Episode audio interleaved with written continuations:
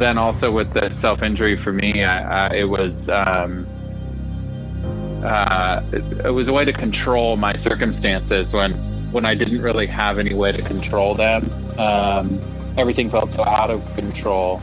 Uh, being at Grace Valley, it was uh, dominated life. It wasn't just like going to church. It wasn't just a part of life. It was the entire thing. It was the sun around which like we all orbited. I was terrified of him for years.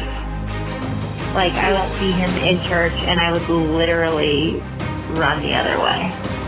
Notes and pictures that were like very obviously like a child's handwriting and like stick figure drawings of people having sex. Walk with me into a world of narcissistic leaders, pedophilic elders, and a brainwashed community.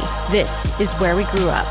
We are the survivors of Grace Valley Christian Center and are banding together to fight against our abusers.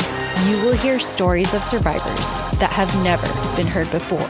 Help us stop the regimented and indoctrinated cycle of abuse and trauma against children.